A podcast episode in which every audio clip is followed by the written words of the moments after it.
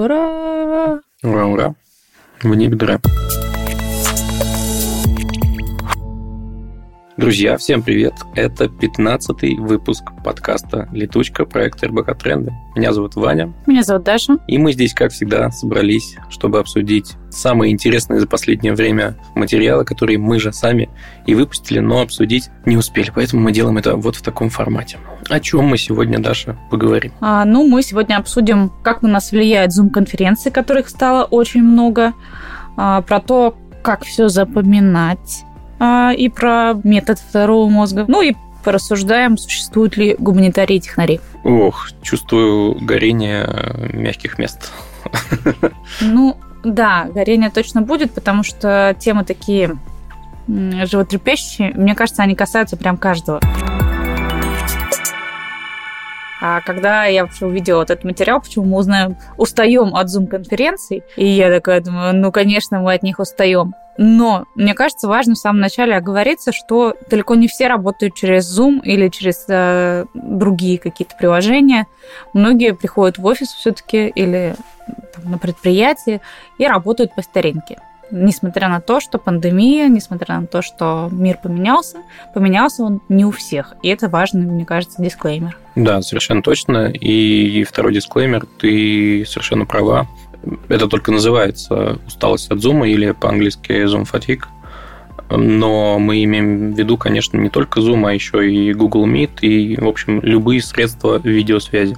Но термином стал все-таки Zoom, да. Э, я думаю, что основатели этой компании очень радуются капитализации и тому, что название их компании стало именем нарицательным. Так почему все-таки говорится про такое явление, как Zoom fatigue? А, считается, что мы э, во время удаленки большинство из нас перешло а, на онлайн-совещания, онлайн-встречи. И этих встреч стало настолько много, что это стало уже влиять на наше психическое здоровье, на выгорание, на усталость, ну вот на всех в разной степени, тем не менее. И интересно, что там а, приводится несколько параметров, из-за которых это происходит. И вот, например, один из них, на мой взгляд, это забавно, что слишком много визуального контакта, да, то есть мы слишком много смотрим на других людей и слишком часто видим себя. Ну вот, я бы с этим поспорил, потому что, будучи в офисе, ну, ты так или иначе смотришь на, на других людей. Другое дело, что здесь ты смотришь не на людей целиком, а на их лица, максимум плечи. Ну, короче, вот этот классический киношный молочный план. Ну да, кстати, специалисты говорят о том, что тяжело стало э, людям общаться через э, видеосвязь, потому что не считываются многие факторы общения, которые обычно считываются вживую. Да? То есть мы видим выражение лица человека, мы можем видеть какую-то жестикуляцию, но мы не видим положение тела, мы не слышим его дыхание. И очень часто, когда человек, ну, например, если это большое совещание, много людей участвуют, один человек говорит, остальные заглушаются. То есть мы не можем слышать их реакцию. И более того, чтобы что-то вставить, нужно иногда перебить человека.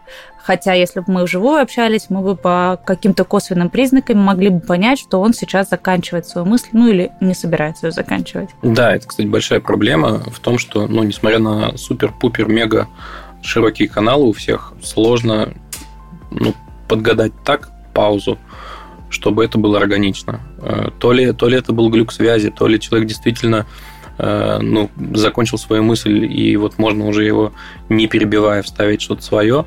Часто получается, что мы что-то начинаем говорить, потом другой замолкает, третий замолкает, и мы такие, ой, извини, извини, и это немножко кринжово получается. В общем, на любом просто зуме. Это занятно. Плюс Тут приводится еще такой момент, как необходимость постоянно видеть себя, себя во время звонка. А я что-то подумал, что я на себя особо и не смотрю во время звонка. Сказал Ваня и поковырялся в носу. Вот. На самом деле... Подкаст. Подкаст. Иммерсивность, да. Да, иммерсивность. А, на самом деле я смотрю на себя и смотрю на других. И я люблю во время зумов э, открывать, э, ну, использовать такую раскладку, чтобы было видно всех, и а не только говорящего, и мне интересно смотреть на реакции людей. Вот. И это, мне кажется, немножко даже позволяет, эм, ну, как-то я не знаю, проанализировать то, что происходит, наверное, да. Поэтому я смотрю и на себя, и на других. И более того, там, кстати, говорится в материале в нашем о том, что э, если человек там долго на себя пристально смотрит, он э, начинает испытывать какие-то там неприятные чувства, возможно, комплексы, да, и что в живой в живом общении это можно сравнить с тем, что там ваш собеседник бы стоял и держал напротив вас зеркало. Вот, честно сказать, а когда только начались э, совещания у нас, когда вот 2020 году все вот только запустилось, я с этим столкнулась. То есть мне было непривычно себя видеть постоянно, и я переживать могла над тем того, как я выгляжу, и мне могло что-то не нравиться, и я вижу, что там при разном освещении я то там выгляжу постарше, то помоложе, то вот сегодня красивая, а завтра не очень. Ну, то есть вот меня это коснулось, да. Э, это правда, хотя сейчас уже прошло два года, и стало, кажется, попроще. Слушай, по поводу, кстати, интересная вещь, по поводу направления взгляда. Когда ты ну, на Zoom-конференции, на, на любой видеоконференции есть ощущение, что тебе смотрят не в глаза, а куда-то немножко в сторону. И, по-моему, Apple в своей видеоконференции сделал программный метод корректировки этого взгляда и ощущение Какой в ужас. такое, что тебе в душу в итоге смотрят то есть направление зрачков чуть-чуть подстраивается. Какой Прикинь. ужас. Какой... Это практически Джаконда, да? Вот знаешь же, да, там есть загадка да, взгляда да, Джаконды да. и улыбки, и взгляда, да, и это вот о, ужасно, ужасно. Я надеюсь, э, этого не увидеть никогда. Нет, там просто проблема в том, что ты, по, по сути, должна как бы смотреть в камеру, но при этом ты смотришь же на собеседника, и получается, что чуть-чуть в сторону, чтобы это компенсировать и Я создать какое-то ощущение да, зрительного контакта вот они сделали так. Так, ну какие еще проблемы есть? Кстати, кстати, там говорится про то, что мы ощущаем э, взгляды других людей на себе. И из-за этого можем переживать. И вот здесь я как раз подумала, что вот лично меня это совсем не волнует. Ну, то есть я не испытываю никакой тревоги по поводу того, что там кто-то на меня смотрит. Ну, в общем, это все индивидуально, кажется, да? Слушай, ну такое ощущение может сложиться, когда конференция большая, и там, не знаю, человек 10, и они действительно, получаются, все на тебя одновременно смотрят. А вживую это получается, когда ты даже на большую аудиторию вещаешь, ты, ну, кого-то выбираешь, кому-то одному смотришь в глаза, так на тебя все. И все они на экране, достаточно маленьком. Может, они на тебя все не смотрят. Может, они там вообще, не знаю, в телефоне сидят в этот момент. Ну да, да, может быть и так. Ну, и надо сказать, что на таких больших встречах очень часто у людей выключены камеры. Ну, за исключением тех, кто говорит, обычно камеры все-таки выключают. И, кстати, это один из э, советов в этом материале, как э, сохранить вообще душевное спокойствие в большом потоке зумов. Ну, ладно, окей, видеоконференций это периодически позволять себе выключать камеру. Ну, кстати, вот если в начале пандемии мне казалось, что не включать камеру это что-то, ну, не то чтобы оскорбление, но, короче, какое-то неуважение. Давайте, пожалуйста, все включим камеры и будем смотреть друг на друга и хотя бы какую-то иллюзию присутствия создадим. А сейчас я намного-намного спокойнее к этому отношусь, потому что, да, действительно хочется... Ну, во-первых, я понимаю со своей стороны, что, да, иногда хочется Э, выключить камеру, какие-то вещи поделать параллельно, несмотря на то, что ты слушаешь, конечно, и присутствуешь. Ну, короче, сейчас это совершенно нормально. И более того, сейчас, мне кажется, стало совершенно нормально не выключать камеру и делать таки какую-то физическую активность. То есть можно встать, походить. Э, вот один наш коллега регулярно ходит на беговой дорожке очень похоже на клавишника из Рамштайн. Я прям представляю каждый раз, как э, музыка играет. Слушай, ну э, на самом деле я тоже стала гораздо проще сейчас относиться к выключенным камерам э, и сама себе стала это позволять и не, ну, там, и не винить себя за это, например. Э, ну, ты говоришь о том, что можно выключить камеру и чем-то заняться параллельно. Так вот, мне кажется, там даже не всегда вопрос в том, чтобы чем-то заняться параллельно, мне кажется, что сотрудник может хотеть и имеет полное право не пускать в какое-то личное пространство других своих коллег. Да? Например, а, если у него есть возможность в отдельном помещении где-то сидеть так, чтобы никто не мешал, это один вопрос, но в какой-то жизненной ситуации может оказаться, что вот сегодня вокруг него там семеро детей, например, да, или там ну, какая-то еще ситуация, я не знаю, меняют окна в квартире, в конце концов, да, ну, что-нибудь такое. И э, мне кажется, что вот раньше мы не должны были друг перед другом оправдываться, что вот в данный момент у меня дома какая-то такая ситуация, что вот, а теперь как будто бы мы вынуждены в свой дом пускать чужих людей. Поэтому тут еще может быть оправдано выключение камеры тем, что ты просто ну, ну, не можешь ее в данный момент включить. Ну, вот это какие-то такие соображения, знаешь, достаточно логичные. И я их принимаю, понимаю, и сам, исходя из этого, периодически выключаю камеру. Но э, что касается того, чтобы пустить кого-то в свое пространство, это все понятно. Для меня выключение камеры это скорее возможность расслабиться и ну, не следить вообще ни за чем, кроме своего голоса. Кстати, отдельный момент – это микрофон, потому что на больших конференциях с большим количеством участников, ну, тебе нужно не только за картинкой следить, но и за звуком, потому что ну, можно вторгаться там в чужие спичи и все такое. И ты либо выключаешь микрофон, а потом забываешь его включить, либо забываешь выключить, mm-hmm. и случаются какие-то легкие конфузы. Эм, ну, такое, это все действительно создает дополнительную какую-то когнитивную нагрузку, просто потому, что тебе ну, потому что ты вежливый, что ли. Да. Вы вежливость. У меня недавно была ситуация, и ты, кажется, была свидетелем, когда во время совещания ко мне пришла дочь, а, у меня камера была выключена, а звука нет. Она пришла и начала там, жаловаться, что у нее не получается сделать домашку по труду, а, что-то она там криво пришила на швейной машинке. И я, в общем, ну, оказалась в такой забавной ситуации. А, слушай, ну если отойти от нас, да, мы все-таки не, не столько здесь про нас, сколько про тренды, а, мне кажется важно поговорить еще о том, что даже сейчас, когда мир постепенно возвращается в прежний э, образ жизни, и люди выходят с удаленки, начинают ходить в офис, хотя потом опять перестают, э, и это, наверное, будет продолжаться еще какое-то время, вот такая вот цикличность кажется, что необходимость ездить на какие-то встречи, она практически полностью отпала, да, ну на 95% точно. Кажется, что э, многие вопросы уже не будут решаться, как раньше, личным присутствием. Ну, просто к этому уже не вернуться, потому что это, ну, пустая трата времени просто на, на дорогу, на там, какой-то смолток, да, когда можно созвониться и там за 30 минут, за час решить себе вопрос. И плюс еще кажется, что э, появится так, такое поколение Zoom Native, да, вот как есть Digital Native. А, вот мне кажется, что Zoom Native тоже появится, потому что, ну, вот для там, поколения детей нынешних, для них уже нормальная история общаться по видеосвязи со своими, там, например, бабушками и дедушками, которые живут в других городах. Ну, у нас такой роскоши, конечно, когда-то не было. Ну да, получается, что они с самого детства воспринимают как данность, и, возможно, когнитивная нагрузка, то есть я, конечно, не нейробиолог никакой, но, возможно, когнитивная нагрузка на их мозг чуть лучше распределена, чуть лучше встроена, в принципе, в их какое-то естественное восприятие того, каким может быть общение. А представляешь, вероятно, в их жизни даже там современного юного такого поколения, да, есть, э, ну, например, члены семьи, которые существуют э, только вот в виртуальном формате, да. Есть же семьи, у которых родственники живут, например, в других странах. И да, там нет правда. возможности часто друг к другу ездить. И, например, эти дети могли вообще никогда этих родственников не видеть э, офлайн. Прикольно, да? Очень прикольно, потому что для нас такие родственники, живущие в других городах, раньше были только на фотографиях и на каких-то редких э, больших встречах семьи. И письма. Ох, письма – это отдельная история. Бумажные письма, да, с фотографиями, с подписанными.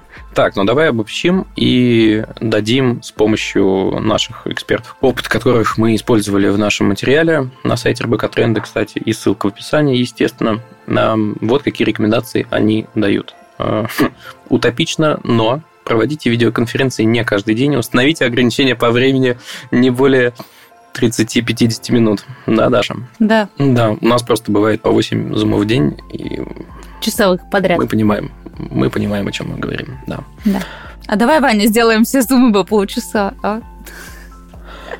Ну, кстати... Ради эксперимента вот, недельку так. Можем, можем попробовать. Любопытно будет, успеем или нет. Вот, но э, пункт номер два. Если поняли, что нет смысла продолжать встречу, завершайте ее. Это хорошая тема. Мне очень нравится. И в этом, на самом деле, нет ничего ну, невежливого, наверное. Главное, корректно об этом, наверное, сказать, и все будет хорошо. Ну да. Так, используйте гарнитуру Bluetooth, но это понятно, мне кажется, так делают примерно все. Это для того, чтобы можно было как раз встать, походить, э, размяться и так далее. Про то, что не нужно стесняться выключать камеру, мы уже сказали. попросите коллег убрать лишние раздражители. Я думаю, здесь наши эксперты имели в виду как раз отключение микрофона и так далее. И используйте альтернативные средства связи. Например, напишите письмо или сделайте пятиминутный звонок по телефону. Ну, это какое-то ретроградство, я считаю. Пятиминутный звонок по телефону. Просто голосом, без видео. Вы что? Слушай, ну я иногда использую. Особенно с теми коллегами, с которыми, например, ну, из каких-то смежных подразделений, с которыми мы вообще, в принципе, в Зуме никогда не общались и не знаем, как мы выглядим. Ну, то есть, и, и тут мне проще, наверное, все-таки звонок. Или чат, или голосовое сообщение. Когда-нибудь мы запишем отдельный выпуск о голосовых сообщениях. О, Обязательно. Да. Так, мы едем дальше у нас э, второй материал под названием «Не держать в уме. Как метод второго мозга помогает в жизни». Хочется сказать, что это один из наших э, практических материалов. У нас очень много именно практических материалов э, по теме саморазвития, образования и карьеры. Э, и это тот материал, который даже вот если вы нас сейчас послушаете, вам станет интересно, в любом случае надо идти и читать, потому что там много практических советов, много ссылок на э, приложения и программы, которые помогут этот метод использовать. Э, поэтому обязательно по ссылке пройдите изучите, там вот прям никакой воды, только польза и польза. А, но мы все равно сейчас это обсудим, потому что, мне кажется, это плавно вытекает из восьми зумов в день. А, место второго мозга, что это такое? Расскажешь, Вань? Или мне? Да, вообще легко. Second Brain, второй мозг, это методология сохранения и систематического напоминания об идеях, концепциях и даже связях, которые мы приобрели благодаря своему опыту. Это я зачитал короткое и стройное описание.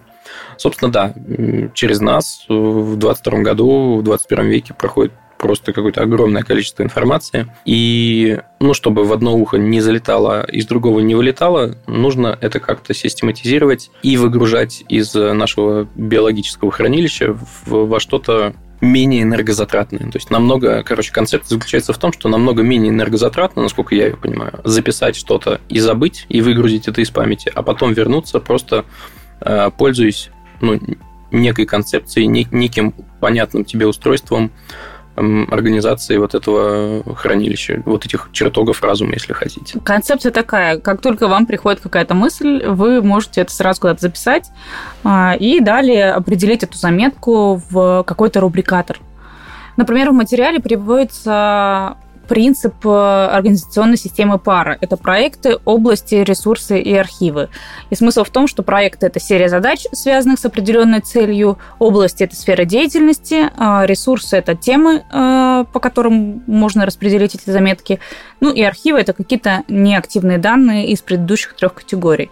Но на самом деле, мне кажется, что можно создать какой-то собственный рубрикатор, который подойдет ну, конкретному человеку. И еще мне кажется, что вообще эта теория очень перекликается с э, кайдзен-планированием. Вань, ты сталкивался с ним где-нибудь? когда-нибудь? Ну, слушай, да, слышал, слышал. Ну, это наверное, требует отдельного материала, который, кстати, у нас уже, кажется, есть на сайте. Там мысль такая, что как только тебе приходит какая-то идея, или ты думаешь, что что-то нужно сделать, или тебе поступает какая-то новая задача, ты тут же это записываешь в определенное место, определенное в том смысле, что у тебя уже заранее есть какие-то вот категории. А, это может быть что-то по работе, это может быть что-то по работе, и работа, например, может быть разделена тоже на какие-то большие проекты. Это может быть какие-то домашние дела, там, что-то связанное со здоровьем и так далее. Ты это записываешь, сразу туда выгружаешь. И смысл в том, что, во-первых, у тебя а, не теряются твои задачи и идеи, и ты не занимаешь оперативную память. То есть нет у тебя такого, что ой, я что-то собирался сделать, а что, да? И ты такой живешь в этом постоянно, потому что задач много, а тут ты выгрузил, и ты понимаешь, что ты ничего не забыл, у тебя оперативная память не забита, у тебя появляется свободное пространство для того, чтобы там заниматься творчеством, принимать какие-то решения, думать э, про долгосрочные какие-то цели и так далее. Мне кажется, очень пересекается вот э, с тем методом, о котором написан этот материал. Скажи, а у тебя есть что-нибудь подобное вообще? Ты так делаешь? Это неизбежно, мне кажется, в какой-то момент становится, потому что в детстве оно казалось как, э, что взрослые какие-то супер старенькие, у них периодически вылетает что-то из головы, они о чем-то забывают. Думал, а как это вообще возможно? А, я теперь думаю, что, во-первых, дело действительно в ну, свежести мозга, что ли, в способности запоминать. А во-вторых, через мозг взрослых э, проходит больше информации, которой они не просто ну, впитывают и обучают свою нейросеть, а должны как-то оперировать. Вот. И поэтому постепенно у меня сложилась такая система, что я действительно веду заметки. Раньше это был Google Keep, потом я переехал с Android на, на Apple, и теперь у меня это заметки под названием «Заметки». Ну, и если говорить о работе, то у меня есть папочка РБК. Э, внутри папочки РБК э, в заметках есть какие-то закрепленные вещи на все времена с самыми важными, ну, не знаю, какими-то ссылками на какие-то документы и так далее. Эм, я понятным для себя образом записываю новые заметки и делаю у них стандартные, немного видоизменяемые заголовки. Плюс еще у меня помимо заметок есть э, система хранения на диске. Это тоже, в общем, э, сделано через папки, которые имеют свои названия. У меня есть точно такая же папка РБК, и вот в ней уже Сейчас я даже посмотрю и открою ее, что в ней есть. В ней есть папка документы, папка AMG. Это туда просто складываются все картинки, которые по какой-то причине через меня проходят, не знаю, для каких-то материалов или еще что-то. Есть папка подкаст, в которой, собственно, хранится летучка, и внутри папки подкаст есть папки с номерами, а внутри каждой из этих папок есть моя дорожка, твоя дорожка, мастер.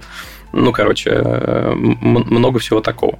Занятно, вот у нас есть специальные стикеры для общения в Телеграме, которые э, стихийно получилось э, так делаю я. Вот есть отдельная папка для стикеров, отдельная папка для видео, отдельная папка для брендирования с логотипами. Ну, короче, вот э, как-то так оно у меня все организовано, и я понимаю, как и что быстро найти. Плюс мне, конечно, очень нравится, как операционные системы э, стали развиваться. Сейчас э, даже Windows, раньше там была проблема, а теперь ее вроде бы нет, позволяет делать сквозной поиск, в принципе, по всему компьютеру, не только по файлам, но и, например, по заметкам. Если я на Маке, например, в Omni-поиске введу какое-то слово, он выдаст мне результаты не только по названиям файлов, но и по содержимому файлов, если это текстовые какие-то штуки, и по заметкам. И вот это мега кайф.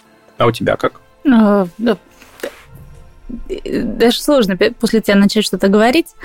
А, но а, у меня тоже заметки, тоже Apple, и на самом деле у меня есть, э, сейчас даже открою тоже свои, свои заметки, у меня есть э, там достаточно простое отделение. Конечно, там есть папочка РБК, и там в ней есть подпапочки всякие разные, а, ну, например, задачи, идеи к встречам, это к каким-то встречам, когда нужно подготовиться.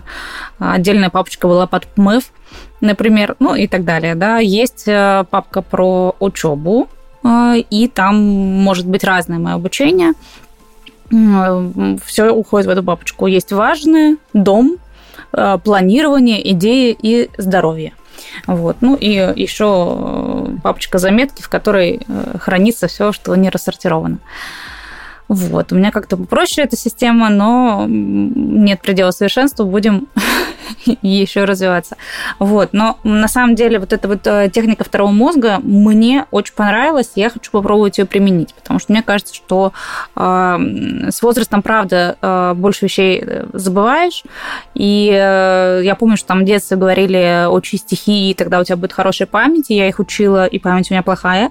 Э, я не знаю, есть ли какая-то взаимосвязь, может быть, я недостаточно много их учила или недостаточно хорошо, но учитывая, что я училась на э, отделении отделении журналистики филологического факультета стихов было очень много. А, в общем, не, не сработало со мной, по крайней мере. Я не знаю, может быть, с кем-то другим срабатывает. А, вот. Но у меня есть теория, что с каждым годом сложнее запоминать не только потому, что там свойства мозга, они меняются, да, то есть молодой мозг, он, правда, более пластичный, лучше запоминает. А, но мне кажется, что на это накладывается еще то, что мы живем вот в период очень очень быстрого технологического прогресса, и что вот у нас просто вот 20 век – это век э, в каком-то смысле контента, э, который увеличивается просто в геометрической прогрессии каждую секунду, и через нас проходит очень много информации. А еще учитывая, что мы работаем в медиа, э, это можно умножить еще на несколько, да, потому что, ну вот, через людей, которые с медиа не связаны, так много информации, как правило, не проходит. Хотя там понятно, что есть еще ученые, другие профессии, но я там Сейчас оставим это за скобками. И мне кажется, что чем больше информации через нас проходит, тем больше мозг вынужден как-то это сортировать внутри а, и выбирать, что из этого важно, что не важно и так далее. И мне кажется, что за счет того, что вот этих поступающих сигналов очень много, запоминать удается все меньше и меньше, а иногда запоминается вообще не то, что надо было бы запомнить.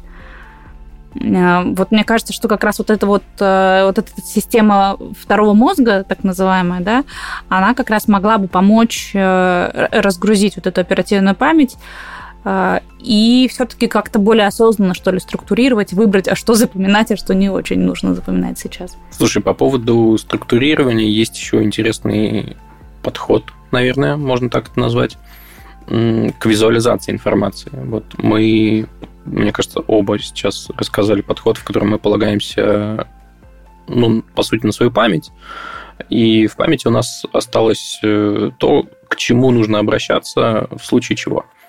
Можно все это организовать в виде какой-нибудь доски в каком-нибудь, например, Миро, где ты визуально простроишь связи между какими-то элементами. И там же можно оставлять ссылки – на какие-то документы на какие-то папки. А, короче говоря, вот если способности к визуализации, к виртуальной визуализации э, не хватает, можно попробовать э, просто это на экране изобразить графически, и, вероятно, это тоже может помочь. К некоторым совсем-совсем сложным проектам и сложным вещам, у которых какой-то миллион связей, я так подхожу. Просто потому, что иначе, не нарисовав, э, ты общую картинку не видишь, видишь только отдельные части. Ну, в нашем материале как раз э, приводится пример такой визуализации и приводится такой небольшой обзор приложений и сайтов для этого. И там рассказано, сколько они стоят, есть ли бесплатные версии, и какие у них есть преимущества и недостатки. Я предлагаю ехать дальше. к следующему материалу, который называется «Физики шутят. Почему понятия гуманитарий и технарь устарели». У нас в материале приводится мнение специалиста, который рассказывает, конечно, о том, что э, деление на гуманитариев и технарей, оно очень-очень ну, прямолинейное, э, очень э, простое, и на самом деле оно не может отражать ту многогранность людей, которая существует на сегодняшний день. А, кажется, что это ну, практически очевидно, и тем не менее мы почему-то все равно живем э, в мире, в котором делят людей на гуманитариев и технарей. Мне, э, ну, не то, что мне кажется, я вот вспоминаю себя, я понимаю, что первый раз э, вопросом гуманитарий я или технарь я задавалась в школе, это был момент э, распределения на тематические профильные классы, которые были угу. в тот момент э, обычно гуманитарные, технические, у кого-то там были еще, естественно, какие-нибудь биологические, но у нас такого не было. У нас было только гуманитарные, технические. Надо было определить, куда ты пойдешь. И, э, кажется, это было на пороге восьмого класса. Ну, где-то так. У меня, по-моему, в девятом было распределение. Ну, вот, да, у, у, у кого как. И я помню, что для меня тогда это было а, проблемой, потому что я понимала, что ну, выби... ну как, родители советовали, как выбирать, что у тебя лучше получается, туда и иди. А у меня получалось и, и там, и там вполне себе хорошо и одинаково, при том, что я не была отличницей, но я нормально понимала и там физику с математикой, с геометрией, и русский язык с литературой, и поэтому я, я выбрала в итоге гуманитарное направление, но потому что я подумала, ну, читать люблю, пойду туда, ладно.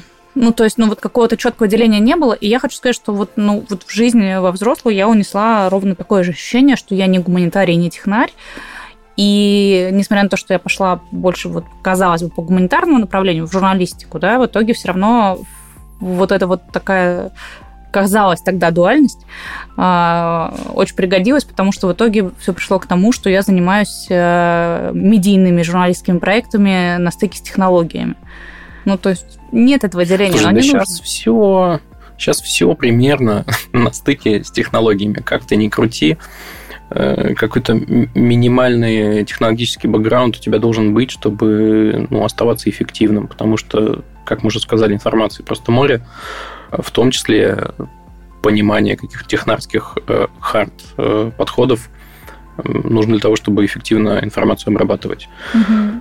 Что я думаю? Я думаю, что, ну, конечно, есть какие-то склонности, э, какие-то предпочтения. Есть, грубо говоря, некоторое количество ультра-технарей и ультра-гуманитариев, да, э, просто по складу ума, по э, способностям вот каким-то естественным.